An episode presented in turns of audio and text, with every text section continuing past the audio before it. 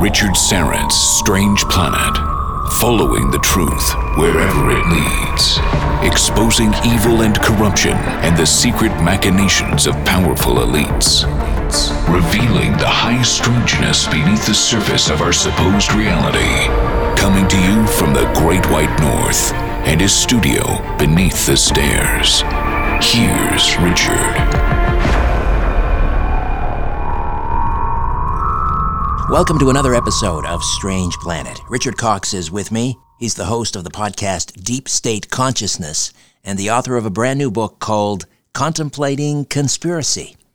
Hey, Richard, welcome. How are you? Great. Thank you very much for having me on. Tell us, first of all, before we get rolling, about the podcast. How can we listen?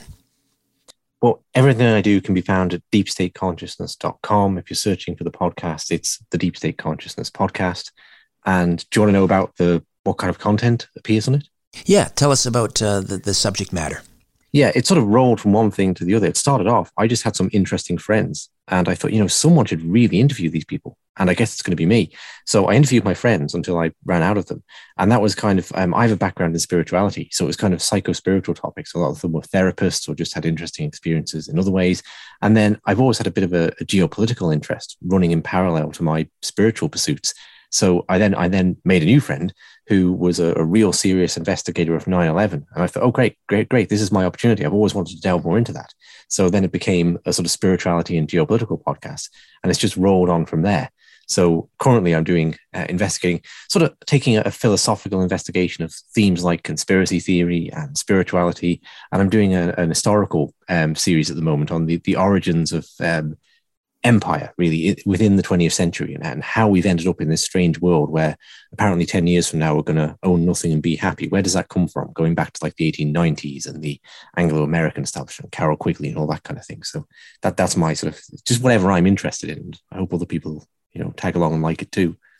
So tell me about your introduction to david icke okay so i was a, a young and naive 18 year old just out of school strolling through the bookshop and um, I was in the kind of spirituality section for the first time because I'd just become kind of open to the possibility there was something more going on with with life than the mundane, and that led me to seeing David Icke's book on the shelf, The Biggest Secret, and wow, I've, this is like a conspiracy book. I've never really encountered conspiracies, and I'm up for a few new experiences. So initially, to me, it just seemed like a, an interesting and fun intellectual exercise. Like could you build a, a, model, an explanation of the world that was totally radically different to conventionally accepted history? And would that stand up in any way, or would it completely fall down? And I assumed it would completely fall down because, right, these, these people at universities, they're paid to do something, right? So they must have it about right. So they're not, not going to have missed like a secret society called the Babylonian Brotherhood that's been operating for thousands of years. And I'm not sure they have, but it as I, I, after I bought it and read it, it went from being an interesting exercise to being troubling, right? Because these outrageous claims like the CIA traffics drugs and uh, the fluoride in the water is not maybe very good for you, and the US is a bit of an empire and it has uh, interventions going on all over the world, and something called the MK Ultra program. All these things that sounded nuts when I did the poking around you could on the internet back then.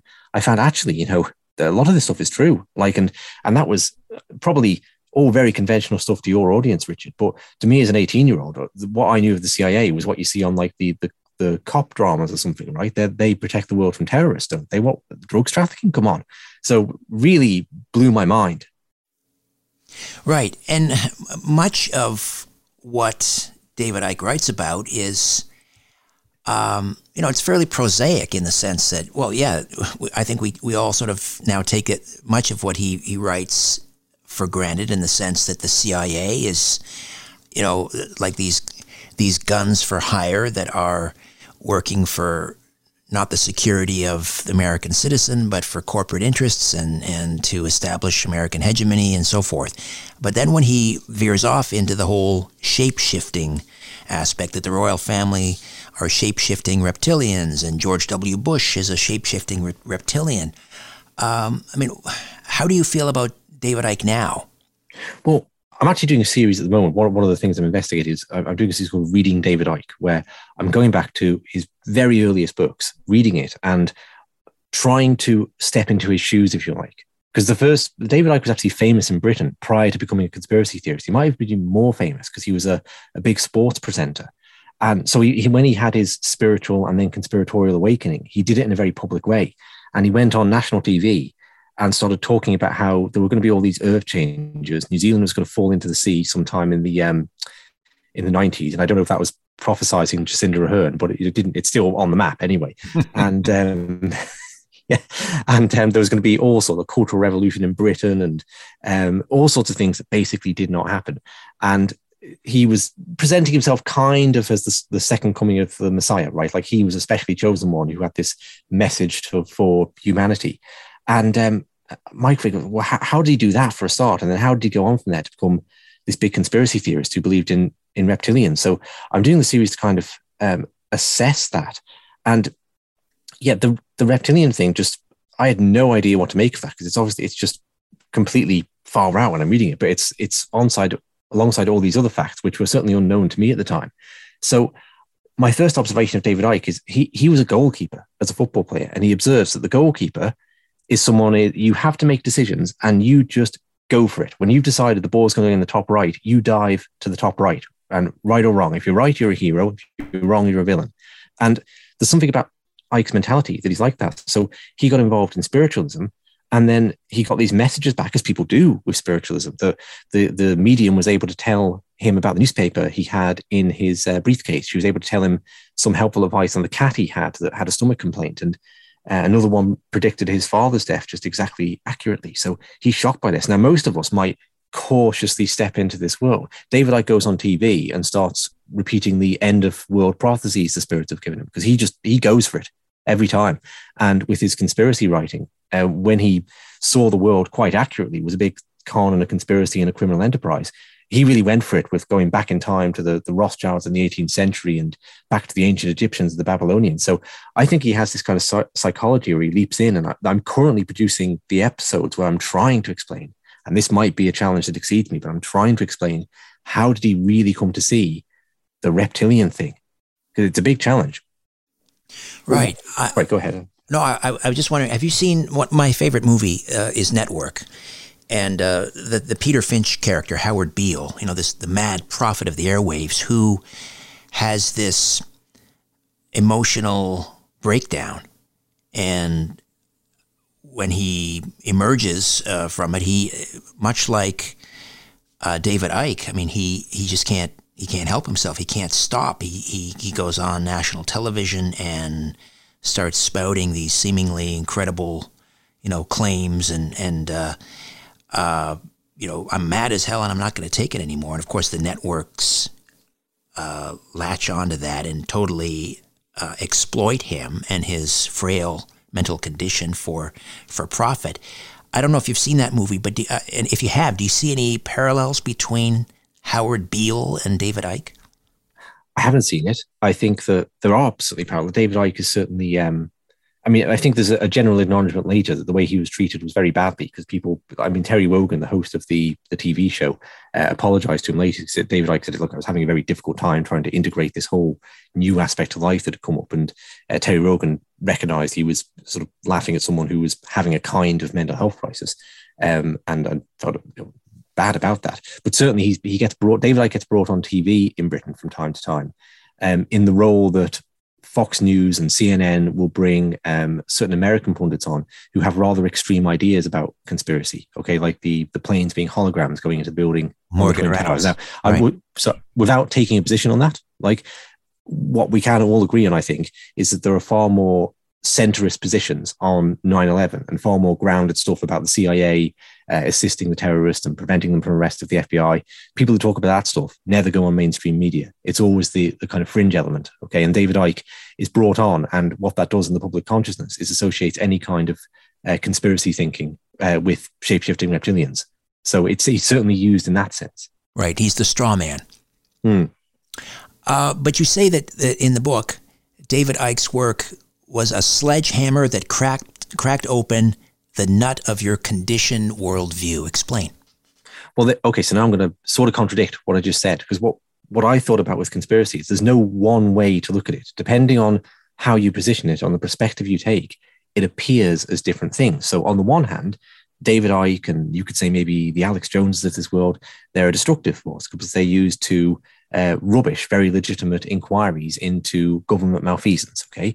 But I have thought about this since, though, because I've kind of, in my geopolitical reading, transitioned away from David Icke and got into you know journalists like maybe John Pilger or Peter Dale Scott who write these very erudite works on the the nature of a criminal conspiracy, really, uh, but certainly don't talk about shapeshifting reptilians. But what I thought was, well, could I have started there? Right, because it's not just a case of accumulating new facts. I, I was really indoctrinated. I was super loaded up on blue pills. Okay, I was in the matrix, and to get yourself out of the matrix, you can't really be talked out of it. You've got to take a red pill. You've got to do something which completely shatters your sense of reality. And maybe that needs to be something that's mythical in some way. It needs to be something that's like shape shifting reptilians. It needs to be someone who tells you the world is flat. It needs to be someone who just messes up your mind for a while to break any sense of conventional bonds. And then you can step out and see the world anew. And it's not that the red pill necessarily gives you the truth, but it gives you a different world to compare and contrast with. So I, I started to wonder, like, what's the role of something like mythology? I'm not saying myth- mythology is the only way you can look at David Icke's work, and maybe there are interdimensional beings that are interfering with life on Earth. I'm very open to that.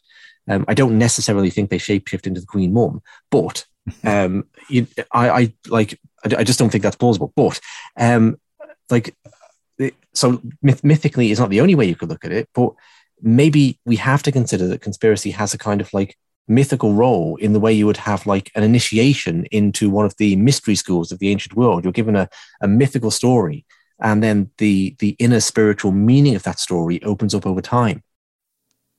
Right, right.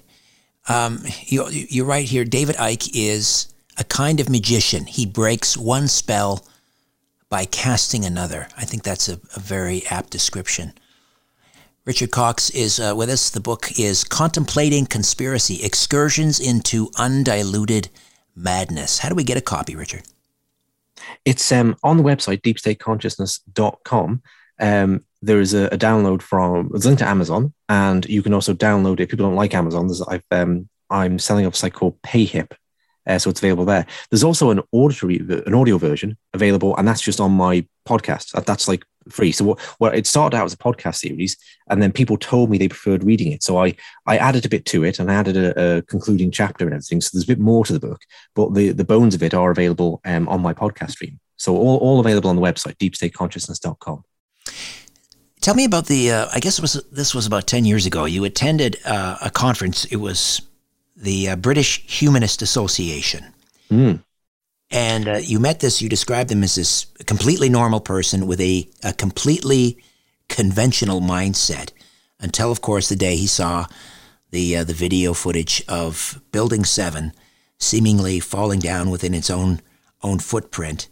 Uh, that's controlled demolition, he shouted to himself again and again and again. Mm. talk to me about that, uh, that particular individual yeah, well, first of all, I'll just mention the conference because the humanists bit off a bit more than they really wanted to chew there. They they wanted to have a kind of self-congratulatory conference about how a bunch of speakers to confirm, reflect back to them their own opinions. Really, I, mean, don't want to, be, want to be cynical about them, but I am being. Um, that conspiracy theories are all bunk, and you can go like Noam Chomsky is an acceptable figure, but no further than that. That that's what they wanted to hear. And a bunch of people interested in conspiracy caught on this was taking place and, and probably saw it as kind of a conspiracy. And there's a little bit of an online war broke out. And the humanists, in fairness to them, um, said, okay, okay, we'll include one of your guys. Who, who do you want? And the, the prominent uh, British conspiracy theorist Ian R. Crane uh, came along. Under the, the, the idea was he would explain why he is not a, a rabid, crazy conspiracist, but rather a sensible geopolitical analyst. So it's one of the few times I've been in a room where you really had a 50-50 split between the, the hundreds of people in the audience. So that, that was fascinating in itself. And yeah, the fellow I was next to in the sandwich queue um, described exactly as you said, that he he was completely normal, conventional views, and then he saw Building Seven um, collapse and and had it explained as, look, this is a controlled demolition. Just look at a controlled demolition. Look at this. It's a controlled demolition. And his world just shattered. His world shattered. Um, and he was then left to rebuild uh, a new one out of the out of the ruins of that fallen tower. And I again see a kind of mythical thing in this, right? Because I think I, I based the chapter around this. The the third card, um, sorry, no, it's the third chapter. Where the, 16th card. Yeah. 16th card, thank you very much, off the tarot deck is the tower. And it's uh, the tower is struck of lightning and it falls off. And it's, it's sort of symbolic of the ideas, the structures, the mental patterns we build up that then come crashing down when out of nowhere a bolt of lightning from the realm of the gods um, strikes it. So, yeah, it just, it, again, to me, interesting that we have these initiatory moments of just there's something that just tips us over the edge. And I think probably if you were to do a poll, probably most people uh, well, probably Building Seven is going to come out on top for the past 20 years in that because it's just such a visually confronting incident. Right. And you make a, a, a, brilliant point here. And, and you, you say that, okay, so it's, it's possible that it was controlled demolition. That possibility exists. Uh, but at some future point, this person you met in the sandwich queue may come around to thinking entirely differently about Building 7. Maybe it was, in fact, down brought down by office fires after all. And then you write that major aspects of his new worldview might still remain absent the catalyzing event which allowed them to form. So, Building 7, which served as the catalyst to change his entire perception of the world, that may change background again to you know the the official narrative, uh, but yet what remains is the changed worldview. What I was observing there was certain parallels from hanging out in spirituality groups and hanging out in conspiracy groups. I noticed that you'll meet people in spirituality groups and they might be into Advaita Vedanta or Zen Buddhism, you know, something that maybe is considered like a little bit uh, arduous or a little bit erudite or um, and when you get talking to them, they'll, they'll talk about their time in that. So like, how did you um, how did you get into this whole thing to begin with? Then, and the number of people I've met who go a little bit red faced at that point, try and try and hide beneath their collar, and they'll they'll tell you something about oh, like I was into channeling Merlin from the astral plane for a couple of years, and they have some story that they're a little bit embarrassed by now, and the thing that got them into it is not what they ended up doing at all. And I notice this with uh, people who are you know consider themselves to be serious geopolitical researchers um, when you ask them, they'll often get a little embarrassed and say, "Oh yeah, I, I believe that the, the planes on 9/11 were holograms, or the towers were brought down by space lasers based on the moon, or something," and and they don't want to talk about it. Really, They're, it's a little bit embarrassing. But um, now, Building Seven might not be sort of in that league, right? Like, Because that's entirely um, valid questions to have about how that building came down. And I've, I've put them to some of the, the architects and engineers involved in that and had, you know, very fruitful conversations that have really educated me on it. Um, but it's just interesting to notice that there are these initiatory moments and often the one catalyzing event, I think we can cling to that very strongly when we first get into things because it's, it appears to take on massive importance. And so I noticed this in my own studies of 9-11, that in some ways it feels like it doesn't really matter now uh, if there were bombs in the building or not, because my, and that that can I can appreciate that can sound kind of crazy to people because obviously it really matters, but there's it's so demonstrably the whole day was a, a complete crime, and that day sits in the context of a wider U.S. empire, which is like a 100, 150 year crime. That these little incidents um, specific to one day don't have this grandiose kind of importance. So I, I notice people make that kind of journey as they go through. Right you're right, it's the effect we would expect conspiracy theories to have. What's interesting then, you write, is when they do the exact opposite, when conspiracy theories are employed to reinforce consensus reality, to prop up the tower. Uh, give us an example.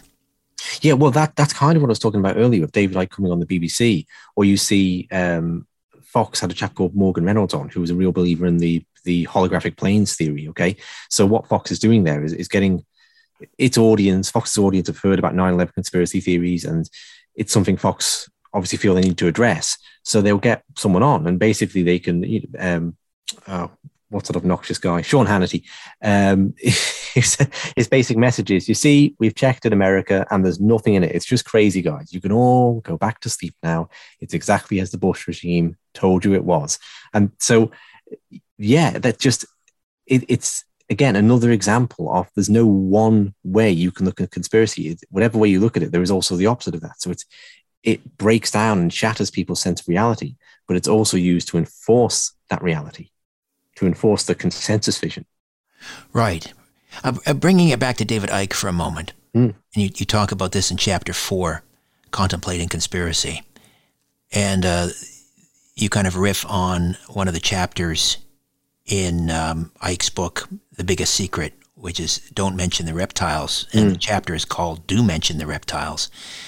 Um, and you you have this rather interesting uh, thought exercise, and that is imagine David Icke's, if every one of David Icke's books uh, being prefaced with uh, the following, uh, or or the um, in, in the front of each of his books, it says the following is in its entirety a work of fiction, and how that would change our perception of of, uh, of what David Icke was talking about. Can you, can you unpack that a little bit for us?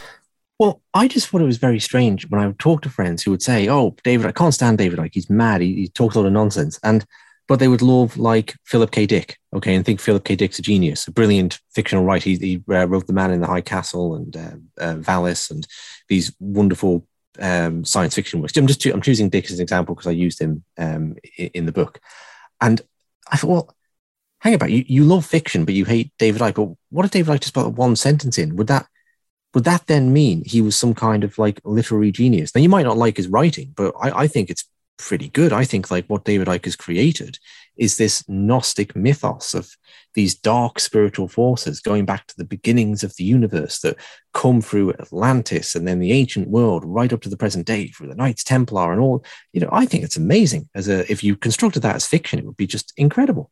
Um, so isn't it weird that one sentence, one little sentence in a book of like 500, 600 pages can can flip some, something from a work of genius to a work of madness. And that just struck me as like, there's something wrong with that. Like you've got to maybe think about this a bit differently. And my follow on to that was, well, how does it how does it change how we view a piece of art and the, the piece of literature, whether we think it's like quote unquote real or not, whether whether the artist presents it as representing reality or being nice and safe and tucked up in a, a fictional world. And I chose Philip K. Dick to contrast it to because he kind of blurred that line a little by um, saying that this uh, fascist dystopia he wrote about um, as the United States after it lost the Second World War um, wasn't just coming from his imagination. He'd kind of slipped into an alternative reality where, he, he'd seen that. And it makes it a little bit edgy, like, oh, did, did this really happen? Could this really happened. And David Icke is taking his mythical world and is going splat in this world. And, and I'm just observing it has a very different effect on, on the reader. And in some ways, um, a more transformational effect, I might suggest. Fascinating. Right. Um, you also have an interesting uh, thought exercise, and that is, you know, David Icke contends that George W. Bush is, in fact, a reptilian shapeshifter. So you have sort of three three possibilities there. Do you want to you want to walk us through each of those as to whether yeah, Bush well, might be a shapeshifter? Just, just to clarify, in the case there are any like real students of David Icke in your audience, I'm not entirely sure whether David George W. Bush qualifies as a full-blown reptilian or he's somewhere below that on the pecking order. So I do ask for a bit of leeway in like this is an example, right? But it it, it works as an example. So um so I say, yeah, okay. Well, one way you could answer that question is just to say, like, is George W. Bush a shapeshifting reptilian? Yeah, yeah, he is. Yeah, I believe David. I, David, I got it right. He is. And another way you can answer it is to say no. No, of course not. It's just ridiculous. It's just pure fantasy, crazy town. And but there's a third way. Uh, this is kind of like a little bit of economics thinking. Um, so I'm quite interested in the Austrian school of economics and uh, and the way that economists have this different way of asking questions about the world. So one way, think about say, well, you can answer it by saying, well, as compared to what? Is is he a shapeshifting reptilian as compared to what? As compared to what, like the conventional view upon uh, amongst his Republican supporting base was? And I I quote Arnie, then the uh, Terminator ex-governor of California, um, leading this this cultic chanting session at a rally for Bush, where he, he would say to this audience things like, Who is keeping you safe from terror? George W. Bush. And who is going to educate your children? George W. Bush. And who is going to make the economy boom? George W. Bush. And, and if, when I listened to that clip a few times, it suddenly hit me like, Oh, this is a cult. Right? This is like th- th- these people are in a cult where they think this, this pretend cowboy um, who moved from New York to Texas to present himself that way and is basically spent his whole life ripping off the public purse while making platitudes to free market economics is somehow going to care to educate their children or he's going to keep them safe from terrorists. A man called George who lives on a pretend cowboy ranch in Texas. What what on earth are they talking about? So my thing is, well, maybe David Icke uh, is wrong and he's not a shape shifting reptilian, but uh, David Icke, maybe he's mad, right? But he's not as mad as those people. They're crazy, right? and like to say George Bush is a shape shifting reptilian is in many ways more accurate than what those people think. Right, right. Yeah, I mean it's it's uh, it's a very useful metaphor. I mean, he may not have intended it as a as a metaphor. Exactly, exactly. No, he didn't. But it conveys something, right? Because at the time that chanting is going on, Bush has launched this war of aggression in Iraq, which, and I do a quotation about that, just the devastation it brought to that country, the the um, from the direct bombing itself to the destruction of the water supplies to the depleted uranium, the the cancers in the country that result from that, the the sanctions to stop them getting medical supplies, and then the breakdown into terror, and you you can't so what is it that people can't wrap their heads around? This guy's clearly a psychopath. He's clearly a psychopath. You can't do that. Nor, you know, kill tens of thousands of men, women, and children, hundreds of thousands, and uh, as a result of the war. And that's just not the way a, a normal person's moral architecture works. So, with the metaphor of reptilian, it's accurate on the psychological level, right? There's something actually reptilian about George W. Bush's psychology and the way snakes are used as metaphors for psychopathy. So in that sense, it's it, it's more accurate. It might not be physically accurate. He might not close his bedroom door and um, shapeshift with Laura into reptilian form, but on the inner level, it's more accurate.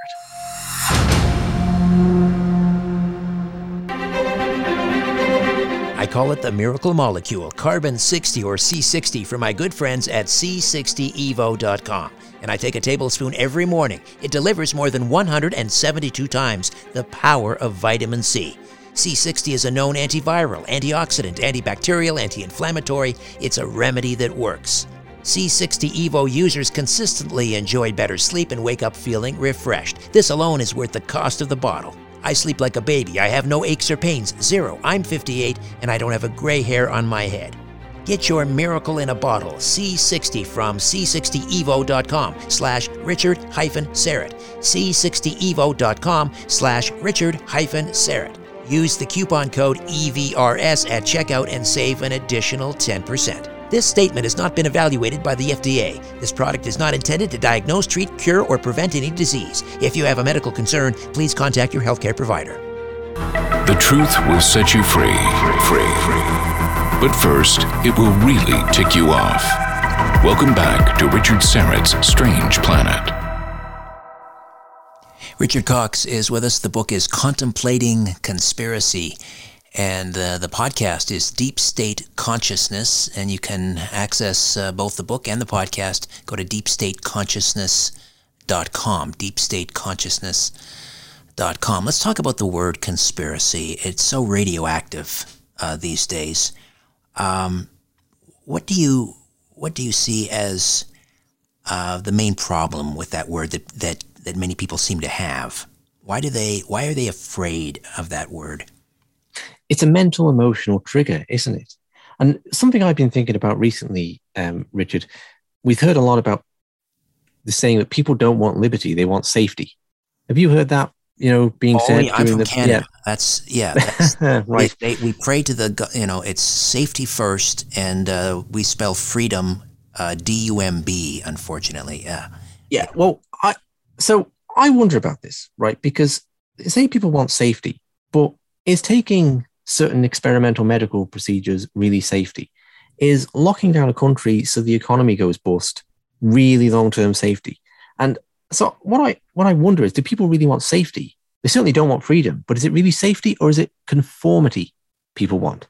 I think what people want to do is conform, and maybe that that's a deeper kind of quest for safety because they feel kind of safe in conformity. Maybe that harks back to our caveman ancestry. I don't know, but that's what I think people want. I think people don't want to feel the shame of being ridiculed and outside of the group. And the term conspiracy theory, conspiracy theorist, does that. It's a way of labeling someone and saying you're mentally defective in some way. You're not capable of seeing how s- structures rule the world. Really, the, there are these invisible structures everyone fits into, and and that determines political outcomes.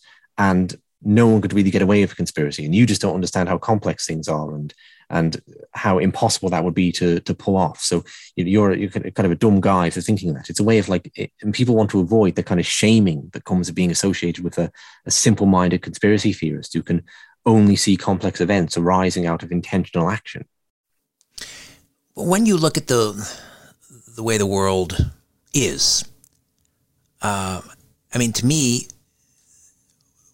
a conspiracy, that's simply the way the world operates. And, and whether, as you point out in your book, whether there is, you know, whether there are the same people behind all of these actions and whether it's coordinated to that extent, uh, or, or, or simply just the part of human nature, the lust for power, the lust for uh, the pursuit of, you know, hegemony, uh, the building of empires and so forth. That, that, that requires conspiracy because you can't you know, one person isn't going to get the, the job done. You have to coordinate, and, and then by definition, that's a conspiracy.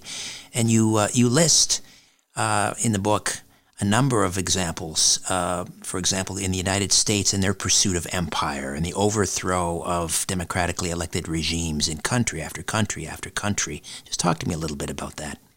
Yeah, I put that chapter into contrast with the rest of the book, really, because throughout the book, I'm being very philosophical about the nature of power structures, the nature of conspiracy. And in one chapter, I just wanted to go like, well, hang on a minute.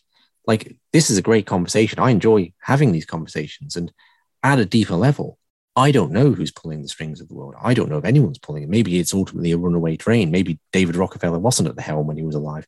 And we could, I don't know how far you feel you've gotten in this investigation, um, Richard, but I'm, I'm do all the kind of historical um, podcasting where I do try and get into it as deeply as I can go. And I'm, currently just looking at the the Anglo American establishment, the the whole Cecil Rhodes secret society, and, and did it really as as um, you know the people like G. Edward Griffin believes, did it really take over the world? Or I'm a little cynical of that. I suspect maybe uh, power structures are more polycentric, but I don't know. But on another level, chuck all that out the window, right? There's no discussion that we're living in a giant conspiracy. That's a given, right? That that's like that conversation has been had, and if you don't know that, then you just have to learn it. There's no discussion to be had. And it's it's not a hidden thing. It's right out in the open. I make the point in the book. Look, all you need to do to find out about this is go to Wikipedia, type in the name of any Latin American country. You could do it with other countries around the world, but Latin America, it's an absolute guarantee. And at some point in the 20th century history, you will see the US, the CIA intervention to overthrow the attempted socialist democratic government that was coming into power and replace it with a brutal dictatorship. And I just chain through examples of that to make it completely unambiguous that we can have these conversations about the deeper level of things, but those conversations have to take place from a position that, of course, the world is a conspiracy. It's a criminal conspiracy. That that's just how it's always operated. And we don't live in some post-historical fairy tale. We are in history. History is just going on. Right, right. You give some uh, other um, give us a bit of a history lesson for those not familiar with what happened with the Marshall Islands, for example. Yeah, the nuclear testing. Um, yeah, that's right. There. So in the um, after the Second World War, um, the the island where the most famous uh, Bikini Island, because of the uh, obviously Bikini Tops was named uh, after this paradise island in the uh, Pacific, and it's where the um, the U.S. Navy uh, was testing the it could be the Air Force, sorry, it was testing the the nuclear weapons there, and they essentially ran um, radiation experiments on the people by leaving them in the the fallout area and then coming back year after year telling them they were giving them treatments to help them with their sickness. And all they were really doing was testing to see how long it took people to die um, from the the radiation poisoning. So that's um, that yeah that that'll be one example of uh, the empire at work. Right. Um, you also talk about the school of the americas. Hmm. yeah the um, that's uh, a program set up basically to keep Latin America, well, Central America in line. Um, so I run through um, various incidents in like various coups that take place. So the the, the prominent like first post-war um, Latin American coup was in Guatemala in '55, where uh, a left-leaning president, Jacobo Arbenz, uh, was overthrown because he principally because he fell out with the banana company, uh, United Fruit, because United Fruit held all the land in Guatemala and they didn't use a lot of it. They just held it because then no one else could use it, and all the uh, the peasants would have to work on their banana plantation. So it's essentially you could look at it as moving the slave trade south of the border. So you have this imprisoned population uh, where the, the government does dirty deals with corporations to give them all the land, and then they they have to work on it. Um, so when Arbenz tried to um, retake the land, the CIA went in and overthrew him, and that set off um, Brook Castillo Armas, uh, Armas into power, and that set off decades of violence in, in Guatemala. Then, the hundreds of thousands dead, and the, the School of the Americas has been a way of training up forces that could hold the military dictatorships uh, in power in South and Central America uh, and run the place. So you wouldn't have necessarily even get directly involved in coups anymore. Uh, so the, the coup in uh, Honduras in 2010, I don't know. There's evidence of direct American involvement per se, but well, a lot of the soldiers involved in that were graduates of the School of the Americas. So problems then kind of take care of themselves. Right, right. Uh, yeah, they train death squads. Mm. You, uh, you also make a, a, a very insightful observation, and that is that um, these Central American countries, to a certain extent, the, the, countries in South America, really mirrored the satellite nations of Eastern Europe during the, the, the Cold War. And we tend to look at the the Soviet era and and the way that people in East Germany or Poland or Bulgaria were treated as you know absolute being absolutely brutal and and, and mm. horrific. Uh, but are the are the the satellite countries of the United States were they treated any differently? Yeah, well, that's that's the essential point. I think you have to look certainly at Central America and Latin America too, other places in the world, but certainly there as being satellites. The way we, of course, look at the Eastern Bloc as satellites of the USSR, and when you do that, you see that the United States human rights record, which you know, I think it's fair to say um, is better if you look just at the the 50 states far from perfect but better. But if you if you include what are really satellite countries then no it's not. It's not because of the um the sponsoring of death squads south of the border. I think even people that um they they might uh, consider some of the 9/11 uh, theories about you know what really happened that day as being a little bit out there would con- you know make the would concede to the points that you've been making now about America's pursuit of empire and so forth. Maybe we just need to change. Maybe we need a new word. Maybe conspiracy isn't the right word. Maybe it's uh, a friend of mine who used to study under Marshall McLuhan uses the phrase state secrets. He doesn't use the word conspiracy.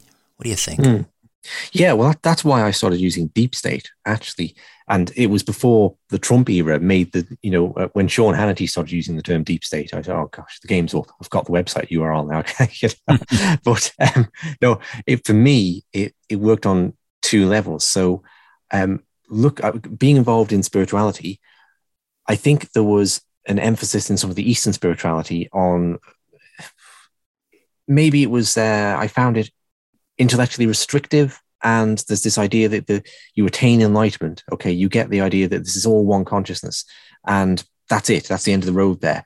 And i wanted to have some sort of more liberty there to look into the depths of consciousness and not necessarily come to uh, be restricted on, on like a train on a track it's only going to one conclusion. So actually consciousness is like it's a deep state right? It's something very deep and mysterious and we shouldn't rush to label it and define it constrain it.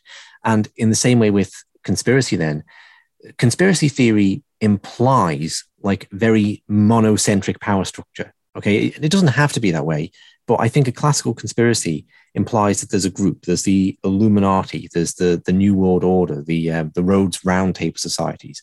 People who are ultimately pulling the strings. And I wanted, well, uh, my thing is, well, I don't know if I don't know at all if you can reduce it to, to one group like that.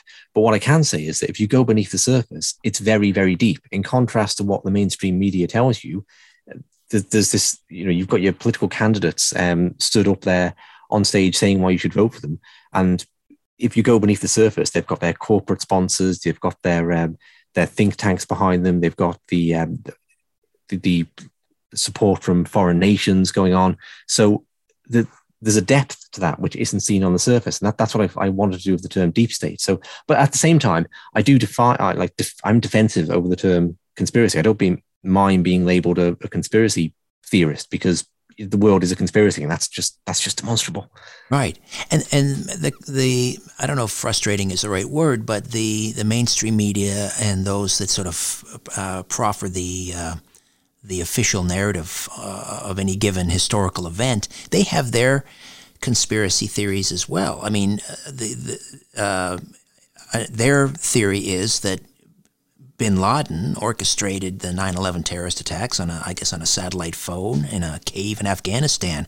Uh, so they believe in conspiracies, but they're usually perpetrated by you know those beige people over there. Yeah, well, even not just terrorists like bin Laden, but nation states, right? So it's completely acceptable in Western dialogue to say Putin was behind the apartment bombings in Russia around the year 2000. Completely acceptable. And there's evidence for it. You know, the FSB were caught with their fingers on bags of bombs in a building that didn't go off. So yeah, I'm I'm very open to that possibility. But nobody finds that strange. You say, oh yeah, the Russians would do that. Yeah, mm. the FSB and Putin, he's ex KGB.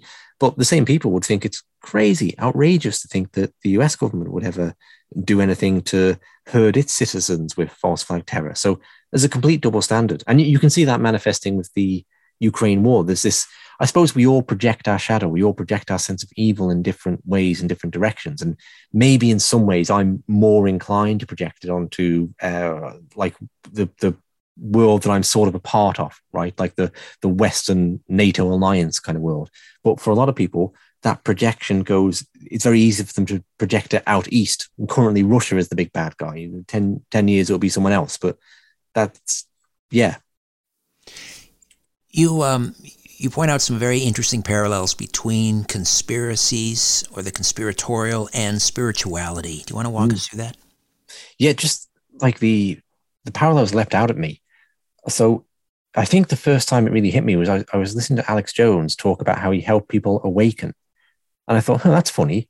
Awaken is a word that I would associate with spirituality and the idea of waking up, that you are not this individual, rather shoddy person you take yourself to be, but you're the the dreaming mind, the consciousness in which the universe is arising. But Alex Jones is using it in a very opposite way to that. He, he's he's doing it in a way of waking up from the reality the TV pumps into your brain to the deep dark world that is the the great conspiracy that's going on, and the uh, parallels also like um, spirituality may contain an idea of like angelic beings or other realms that are full of beings of light who are going to help you in your your evolutionary journey. Whereas conspiracy mirrors that right? It has these demons or reptilians from the lower fourth dimension who are there to uh, to suppress you and, and keep you down. So i just yeah noticed these strange um parallels the idea of a telos too right the world is going somewhere so in spirituality circles people often feel that we're about to go through some great awakening and move into a place of heaven on earth. Whereas in conspiracy theory, people think that the New World Order is always just around the corner. And at any moment, the cell doors are going to slam down and we're going to all uh, own nothing and be happy. So it's just, it, it appeared to me like a lot of conspiratorial concepts reflect spirituality in like a dark mirror. Fascinating. Why is this? I don't know. Right. I can only speculate. I can only speculate as to like what that is about the structure of the world that we awaken to greater light within and greater darkness without. The world is is both better and worse. On an inner sense, if you go on this spiritual journey, you wake up from living in this material cave to maybe finding the world as this giant consciousness, conscious, all-loving mind, right? So the, the spiritual, and this is what I, the idea I really first encountered in in David Icke's book. It's like 20 chapters of utter depression about how awful the world is. And then, but that doesn't matter because we're all swimming in an infinite ocean of love. That's amazing, you know? so you wake up to this great, wondrous light within, but then the, wor- the world on the outside is, is much darker. So it's very, but what I can say, I don't know why it is, but it's, it's historic, right? It's not a new thing. You go back to the Gnostics and they're saying the same thing. Like there's demons out there, right? It's really dark and they're out to get you. They're out to keep you and suppress you and, and keep you away from this great light. Um, but the great light exists within. So it's like if you go into the what I could call conspirituality, where they both arise, the world stretches out to become both lighter and darker at once. Fascinating. Contemplating Conspiracy. Richard Cox is the author and the host of the podcast Deep State Consciousness Fascinating discussion, and thank you so much for this, Richard. Thank you. Loved it. Thank you very much. A new Richard Syrett's Strange Planet drops every Monday, Wednesday, and Friday. Subscribe at strangeplanetpodcast.com.